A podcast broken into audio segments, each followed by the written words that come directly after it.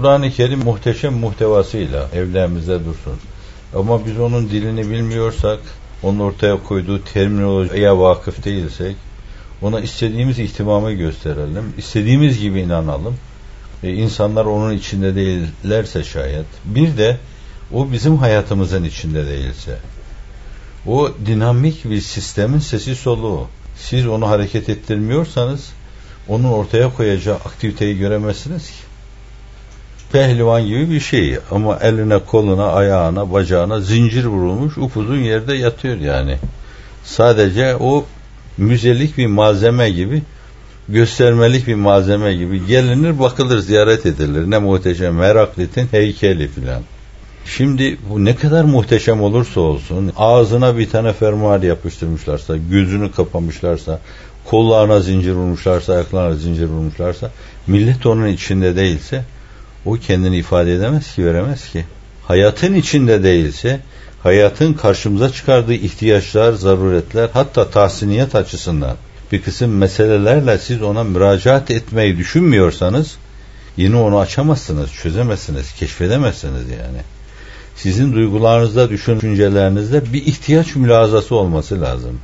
Bir zaruriyat mülazası olması lazım. Bir tahsiniyat mülazası olması lazım ki bakarsınız var mı bunun içinde yok mu?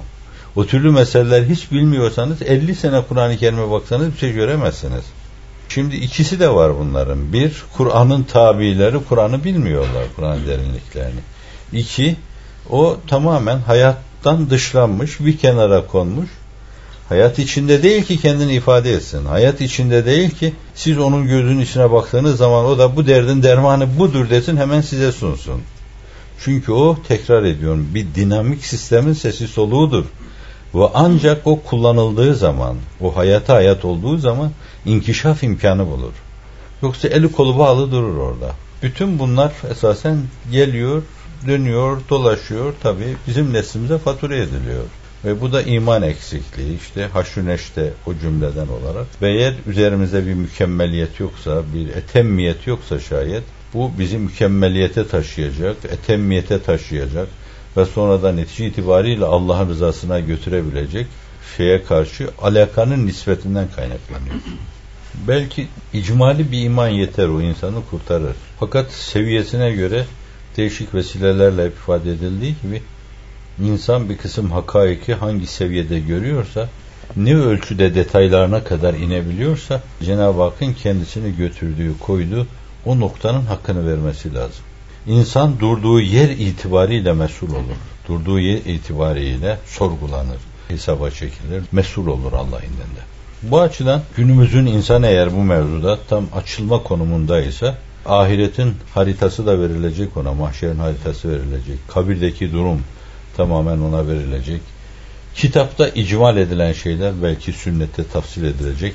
Nitekim öyle olmuştur. Yani sünnette çok küçük bir nokta halinde Kur'an-ı Kerim'de bulunan çok hususlar orada çok ciddi tafsile tabi tutulmuş. Bunlar bir yönüyle sizin ufkunuza göre en azından potansiyel olarak sizin ufkunuza göre bir şeyler ifade ediyor.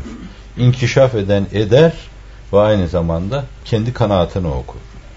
Bir diğer yönü de insan eğer günümüzde böyle inkişaf etmeye müsaitse bence en azından merak da edecektir bu meseleyi.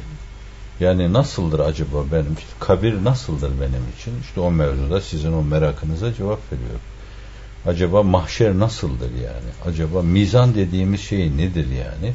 Değişik yerlerde hep ele alınıyor. Hep tartıdan bahsediliyor. Hep ölçüden bahsediliyor. Miskal ağırlığı bir meselenin getireceği mesuliyetten bahsediliyor.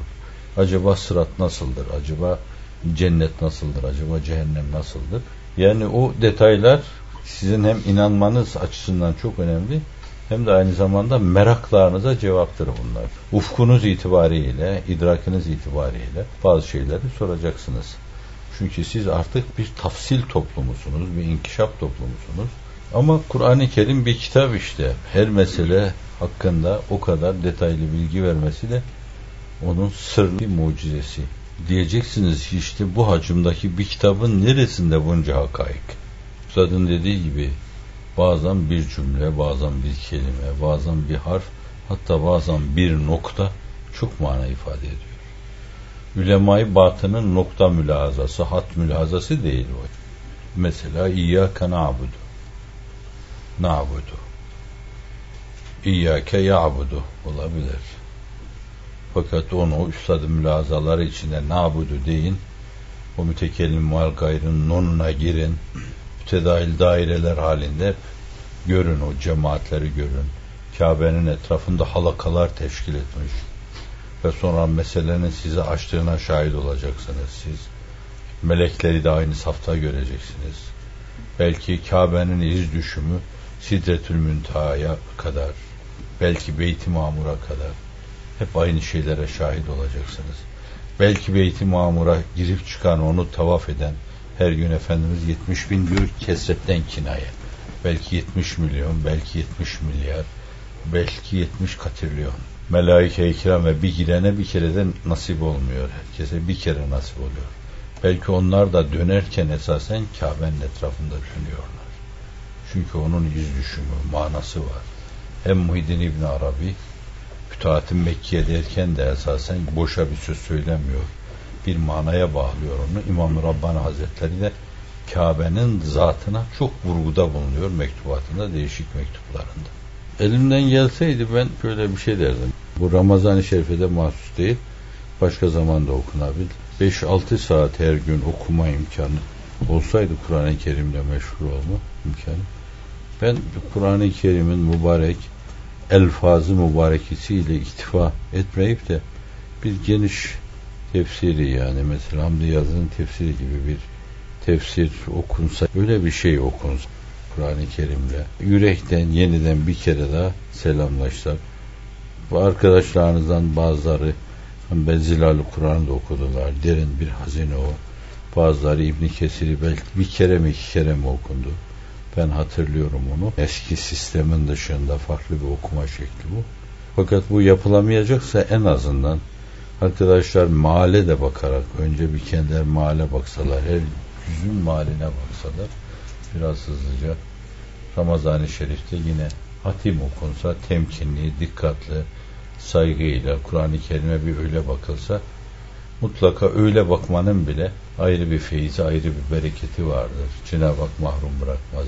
Güler Kur'an bizim atimize, ikbalimize güler. Onunla bir kere daha sevinmek lazım. Onun sevinmesi de eğer melhuz ise o da sevinir onunla. Çünkü kendine karşı alaka gösteriliyor. Bir ikinci bir meselede biraz daha dikkatli, biraz daha titiz yaşamak lazım. Laubalilikten uzak durmak lazım. Böyle Cenab-ı Hakk'ı görüyor gibi ona kulluk yapan insanlar mahiyetinde, insanlar çizgisinde temkinli davranmak lazım Ramazan-ı Şerif'te. Tavır ve davranışlarımıza Ramazan'ı aksettirirsek Ramazan'a Cenab-ı Hakk'ın teveccühü neyse şayet ondan tamamiyetiyle istifade ederiz. Yani eğer birler yedi oluyorsa, yetmiş oluyorsa, yedi yüz oluyorsa, yedi bin oluyorsa, yedi milyon oluyorsa bunlar insanların biraz samimiyetlerine, vefalarına, Cenab-ı Hakk'a teveccühlerine, duruşlarındaki ciddiyetlerine bağlıdır. Bu meselede bir kere daha gözden geçirilmesi lazım. Sair işleri aksatmama kaydıyla varsa bir işimiz, geceleri doğru dürüst ihya etmek lazım. Teravihi temkinli, aradan çıkarma mülazasıyla değil. En önemli işimiz Ramazan-ı Şerif'te deyip teravihe kilitlenmek, o teravihi kalp huzuruyla eda etmek, dualarla bezemek onu, selat selamlarla bezemek. Bunlar yapılması gerekli olan şeyler. Tabi sizin imkanlarınız, paralarınız olsaydı derdim, sağa sola sadakada bulunmak, Efendimiz sallallahu aleyhi ve sellemin Ramazan-ı Şerif'te hissi semaatle coşmasını anlatırken esip gelen bir rüzgar filan diyorlar. Onu da yapın yapacak insanlar vardır. Ve böylece değişik bütün hayır kanallarını işleterek her kanaldan hayır ve bereketin defterimize akmasını sağlamak lazım.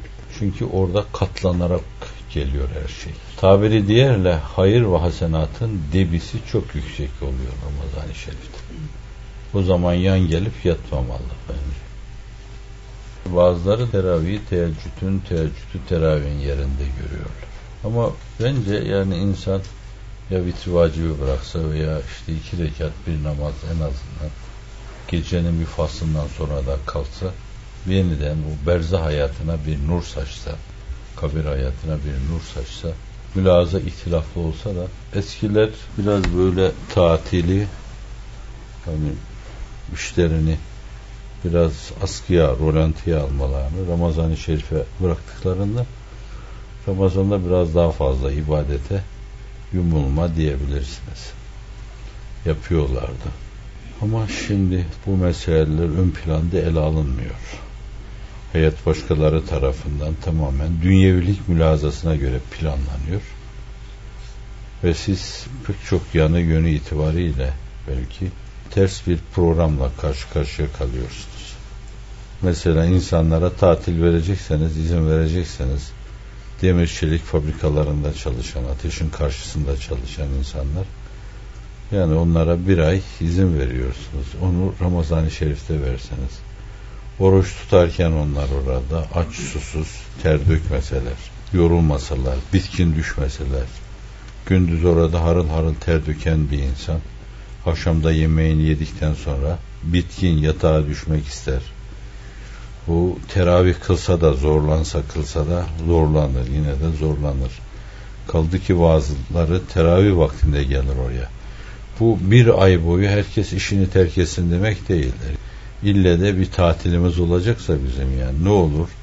O Ramazan-ı Şerif'te olsa herkes çoluğuyla çocuğuyla kendi köyünde kendi kentinde Ramazan-ı Şerif'i tutsa. İmsaki imsak olur iftarı da iftar olur orucu da oruç olur. Camilerin tadını çıkarır sonuna kadar. Ama tabi kimseye bir şey anlatamayız bunlar. Böyle bir şey söyleseniz hemen çok duymuşsunuzdur çok duymuşumdur duymayanlar da duysunlar. Çalışmak da ibadettir. Ağzınızın payını alırsınız. Ona ibadet değil diyen mi var yani? Allah çalışmayı da nazara veriyor. Fakat onu getirip ibadetin yerine koymanın da lütfen saygısızlık olduğunu kabul edin. Katmerli bir saygısızlık.